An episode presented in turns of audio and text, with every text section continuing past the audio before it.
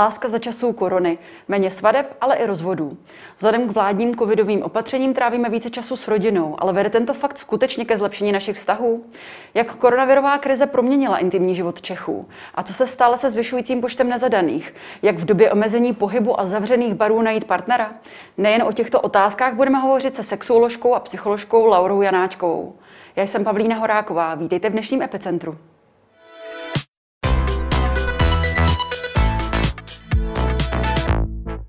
Dobrý den, Lauro, vítejte ve studiu. Dobrý den.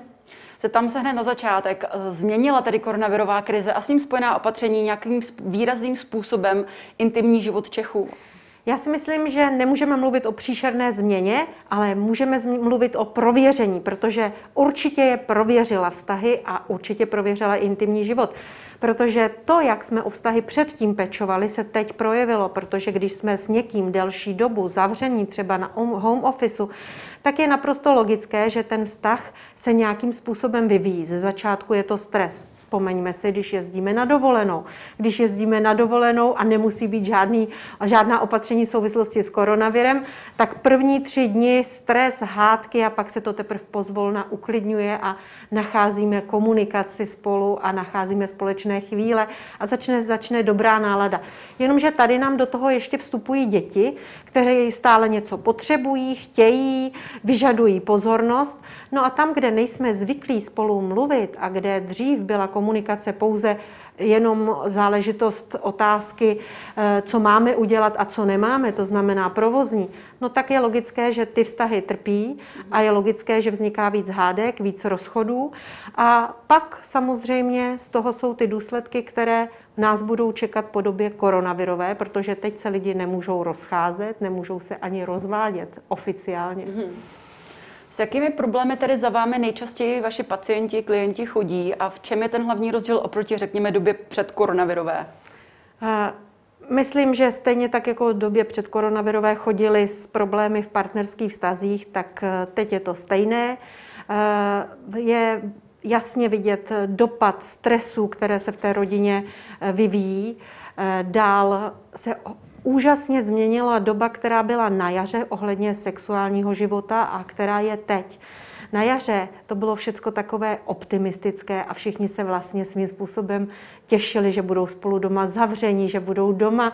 Dokonce se předvídalo v rámci jiných států, že bude baby boom a tak dále ale teď naopak výzkumy nejen ve Spojených státech, ale i u nás ukazují, že počet těch sexuálních styků klesá mm. a že ta intimita upadá. Pravděpodobně je to tím, že člověk se dostává do stresu, ale teď už ten stres je chronický a tím, že má starosti, starosti finanční, starosti eh, ohledně práce, starosti ohledně rodiny a dopadá na něj i ten tlak v té rodině samo, toho života jako takového, tak potom způsobuje to, že se snižuje chuť na sex a samozřejmě vzrůstá daleko víc problémů. My se k těm některým dílčím problematikám ještě dostaneme. Mě by zajímalo teď, až třetina Čechů s nikým nezdílí svou domácnost a žije sama.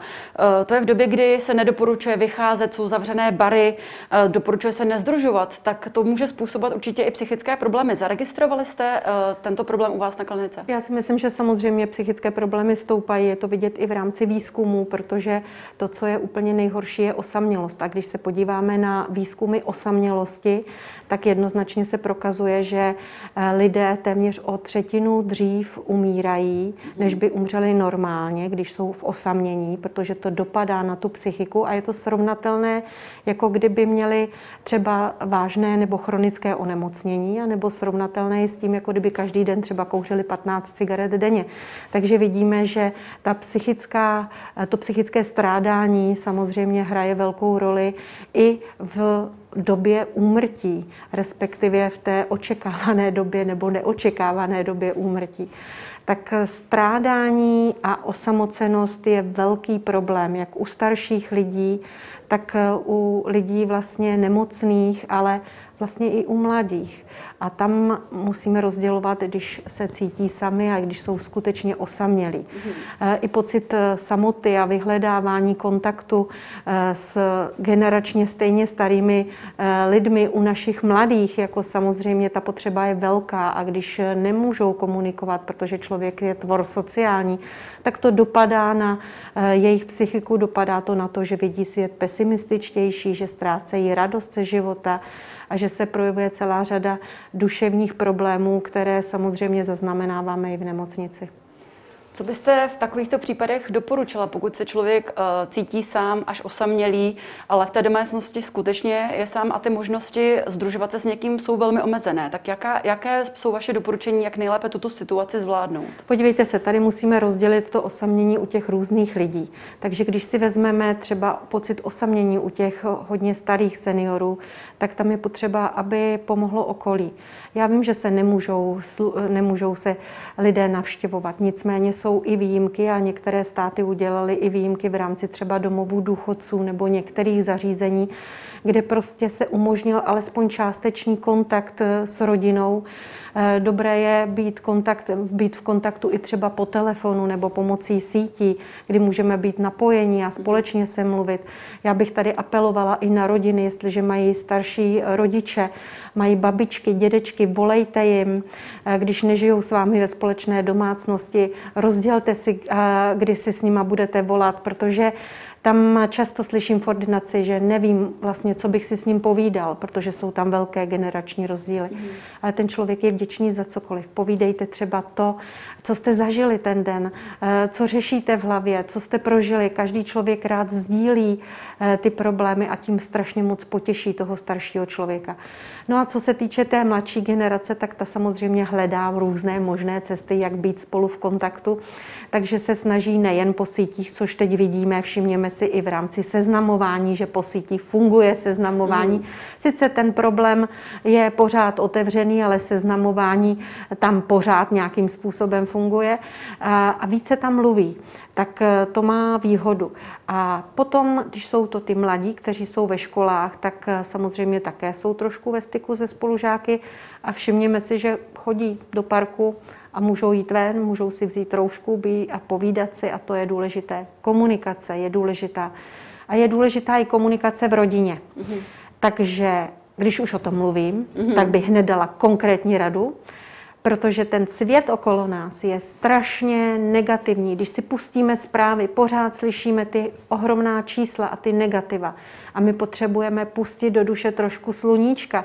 Takže každý den před spaním nebo večer, když se ta rodina sejde, tak by si měli ty lidé říct, co hezkého za ten den zažili. Mm-hmm. A určitě v každém dnu se nají najít chvíle, které jsou hezké které prostě člověka potěšily. A když to bude sdílet, tak ta sdílená radost vyvolává radost i u nás a vlastně dává nám naději a to je moc fajn. Mm-hmm.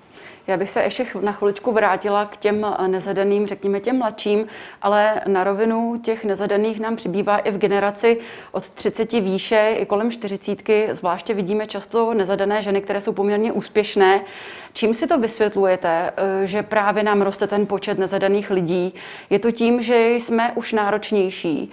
A nebo eh, děláme něco špatně, nebo je to volba skutečně svobodná těch lidí, že preferují být sami? Já si myslím, že je to daná celou řadu vnějších okolností, ale i vnitřních, protože na programování jsme k tomu, abychom nežili sami. Jenomže vybrat si správného partnera je ten nejdůležitější úkol, který každý člověk má a tudíž vybrat si toho správného a vhodného potřebuje čas a potřebuje také možná i trošičku zkušenosti. To nejde hned.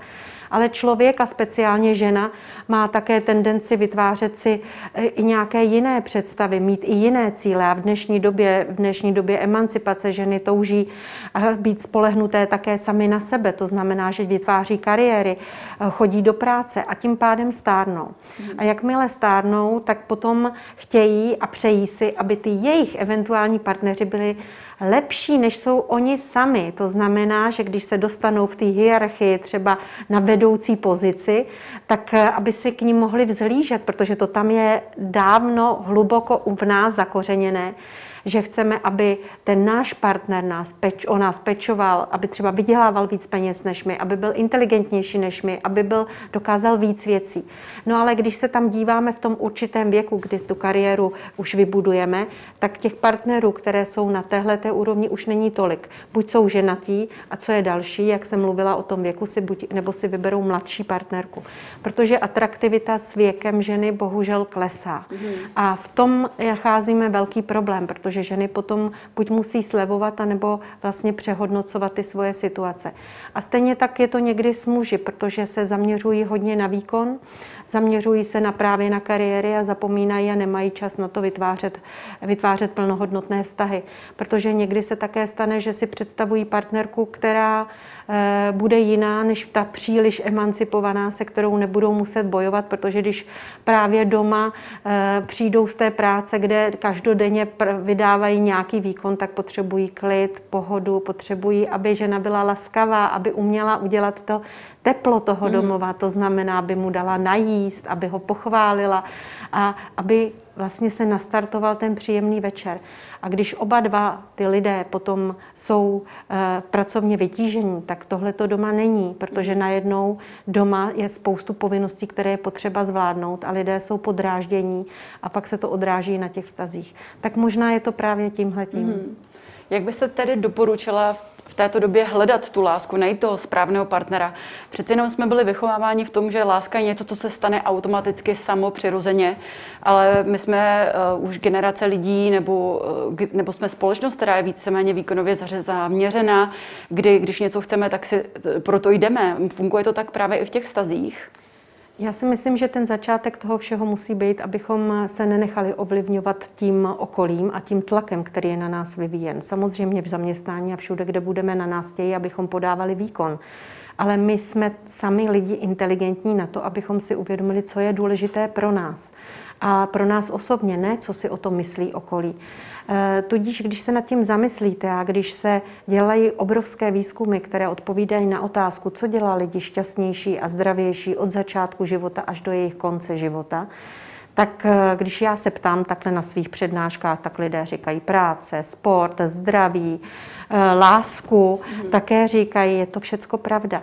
Ale byl jeden z nejdelších výzkumů, který začal v roce 1938 na Harvardské univerzitě a trvá dosud. A ten tvrdí, že jsou to právě partnerské vztahy. Takže člověk by si měl uvědomit hodnotu partnerských vztahů a uvědomit si cestu, jakou si přeje v tom svém životě.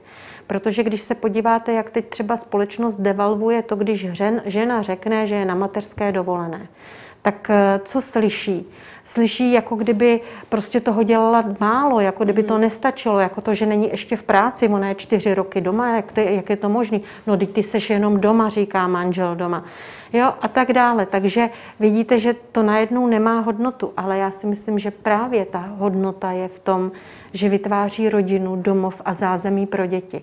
A to se samozřejmě bude odrážet i v těch dalších generacích, mm. protože tam, kde je zázemí a kde je rodina kvalitní, tak ty děti jsou silnější, jsou bezpečnější, dosahují lepších cílů, ale co víc, vlastně snaží se potom napodobovat to, co v tom dětství zažili. To znamená, že bude jisto jistě, kdyby to takhle fungovalo, tak jisto jistě by klesaly i rozvody mm. a tak dále, protože by nebyly naučené, jako je to teď, že když se nám něco nedaří nebo prostě to ztratilo svoji funkci, tak to zmačkáme, vyhodíme a jdeme dál a bereme si další a další věci. Jak tedy poznám toho správného partnera, jak ho najdu?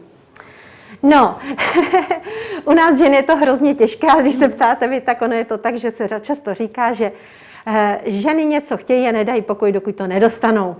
A často ženy říkají, že prostě za to nemůžou, ale že vždycky si vybírají toho špatného, protože ten, co by byl eventuálně vhodný, se jim nějakým způsobem nelíbí. A tak já si myslím, že je potřeba začít tím, abychom si udělali jasno, co vlastně v životě chceme. Mm-hmm. To znamená, že já mám na to takovou super metodu, mm-hmm. na kterou jsem si přišla sama samozřejmě svými životními zkušenosti, když jsem si říkala, jak je možné, že já dělám takové chyby pořád. Takže tam je dobré, když si člověk se píše, jakého partnera by si eventuálně chtěl najít. Mm-hmm. To znamená ten ideál. No ale to nestačí, to potom takového nemusíme najít. Ještě důležité je zjistit to, jaká jsem já.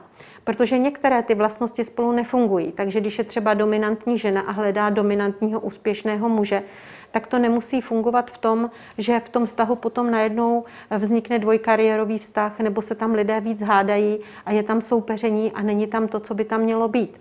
Jenomže zase, když si ta žena najde hodně submisivního muže, tak toho se zase nedostatečně váží, tudíž to tam také nemůže být. Takže pak si tam napsat k těm vlastnostem ještě zasáhnout do těch osobnostních vlastností. Takže když tam mám dominantní, tak si tam napíšu, že chci, aby byl flegmatik. Helejte, a když si vytvoříte takovou, takový seznam, tak si ho pak seřadíte dál podle hodnot. To znamená to, co je pro vás nejdůležitější. Tak máme nejdůležitějších pár věcí a prvních pět musí mít ten váš partner na 100%. Těch dalších pět nemusí mít na 100%, ale je to to, proč se hádáte a je to vlastně, když to bude mít z velké části, tak to bude fajn. A to, co je dál nad tím, to už je třešnička na dortu, to vám jenom pomáhá, že si uvědomíte, že takový je, že je to úžasné a pomáhá vám to doplnit ty pucle toho, eh, toho vztahu jako takového.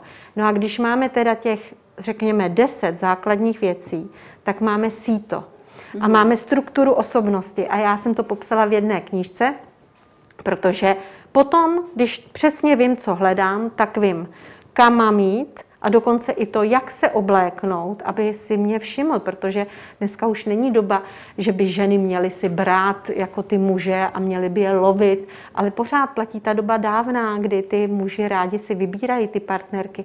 Takže úkolem ženy je být viděna a musí toho muže zaujmout. Takže když hledá sportovního muže, tak určitě muž, který bude sportovec, tak se bude dívat na ženu a všimne si spíš ženy, která bude sportovně oblečená, bude podobný typ. Hmm a tudíž už víme kam, jak, jak zaujmout pozornost a pak už můžeme rozehrát všechny ty hry a hlavně můžeme potom, máme větší šanci se zamilovat také do toho správného člověka, mm. protože pak můžeme nechat rozehrát ty hormony, tu svoji úlohu v tom, abychom měli ty růžové brýle.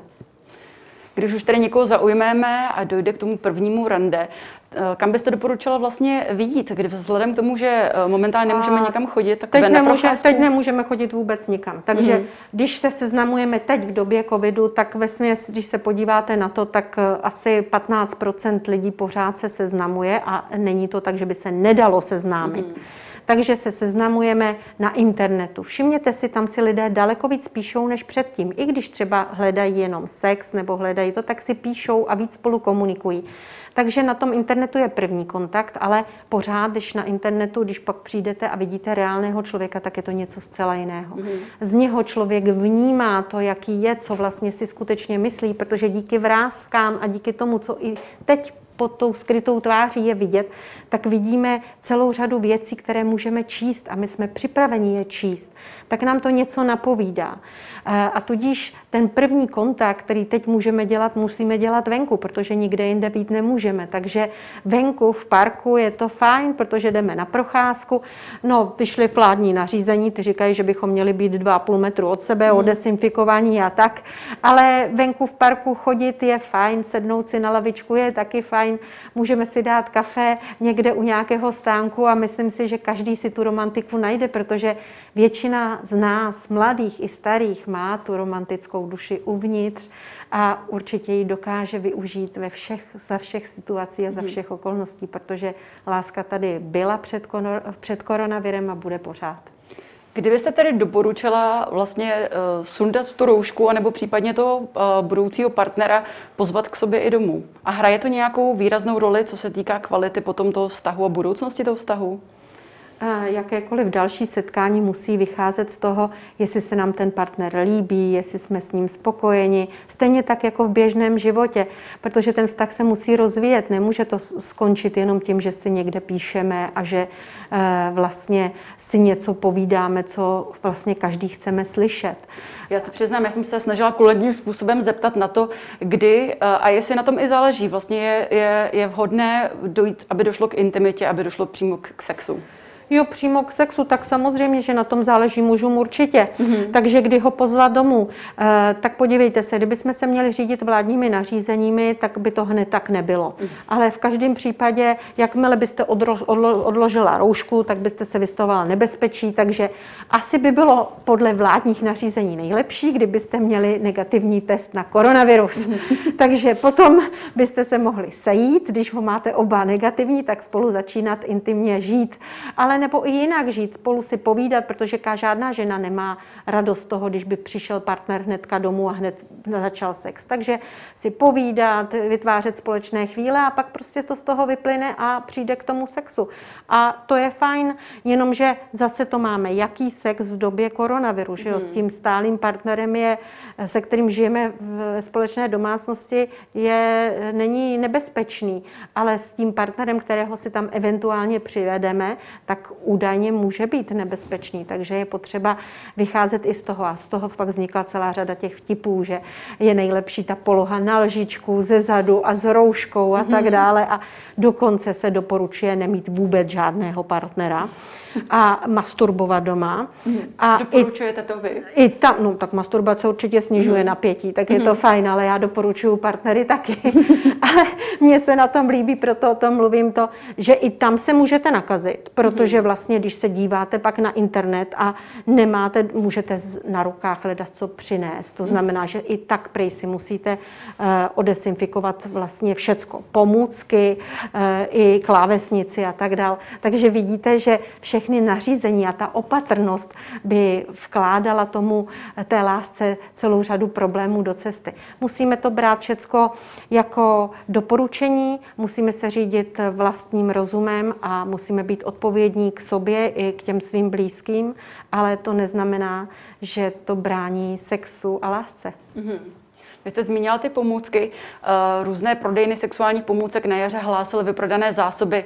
Myslíte si, že je možné, že tady Češi vlivem pandemie koronaviru budou více experimentovat v posteli? Eh, podívejte, na tom jaře to tak skutečně bylo, že asi se všichni na to hrozně moc těšili a ty, co byli sami doma, tak eh, logicky sex patří do našich životů a patří tam často. To znamená, že využívali i, prost, využívali i pomůcky v rámci masturbace. A to je dobře, protože tím se naučili lépe, lépe ma, eh, mapovat své tělo a jednou, až budou mít partnera, nebo když budou potom s partnerem, tak dokáží si toho sexu daleko lépe užít. Nicméně v té době, která je teď, jak jsem říkala na začátku, dochází k tomu, k těm projevům toho chronického stresu a lidé už nemají tolik chuť eh, nejen si užívat sex, ale dokonce se prokázalo v těch výzkumech ve Spojených státech, že i méně masturbují. Takže mm-hmm. vlastně celkově dopadá, dopadá ta těžkost toho života eh, s pandemí eh, teď na toho člověka natolik, že to zasahuje, zasahuje i do toho sexuálního života. Mm-hmm. Pojďme se podívat eh, na rodiny. Vy, vy už jste to trošičku sama naťukla. Přeci jenom uh, změnila se dost podstatně situace ve většině rodinách. A to tak, že uh, muži, kteří byli zvyklí, zvyklí trávit většinu času v zaměstnání, jsou najednou doma na home officech, musí odvést svoji práci, obklopení dětmi. Uh, je tam vlastně 24 hodin v kuse jsme společně s tou rodinou. Uh, jak tuto situaci nejlépe zvládat? Tam je úplně nejle, nejdůležitější dobrý management času. Mm-hmm. Protože když to necháme volně plynout, tak eh, dopadneme velice špatně, budou tam hádky, napětí eh, a samozřejmě ty lidé potom se dostanou do ordinací našich, protože to rozseká celý ten vztah. Takže naplánování času spočívá v tom, že přestože jsme celá rodina spolu, tak musíme mít eh, čas společný, čas sami na sebe, čas na povinnosti a čas na pár jako takový, protože nemůžeme jenom fungovat s rodinou, ale musíme fungovat také s manželkou.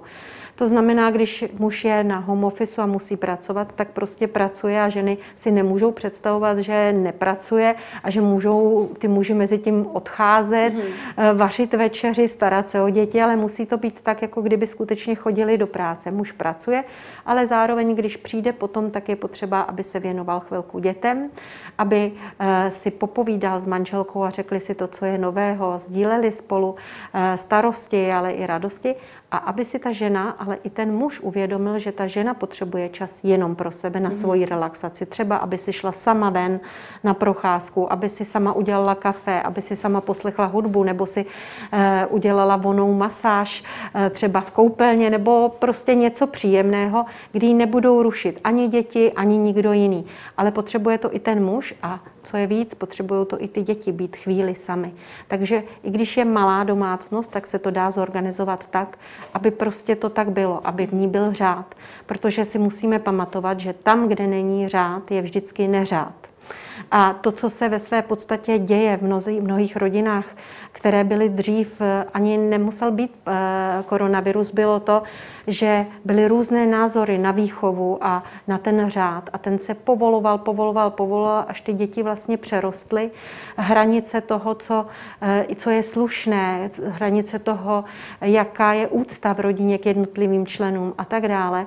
A tudíž potom dávat to teď dohromady, na to je krátký čas. Mm-hmm. Prostě si musíme pamatovat, že řád musí být a musí být určité hranice, nemusí být úzké, můžou být široké, ale eh, je to důležité proto, aby ta rodina byla zdravá, ale aby i my všichni jsme byli v té rodině zdraví.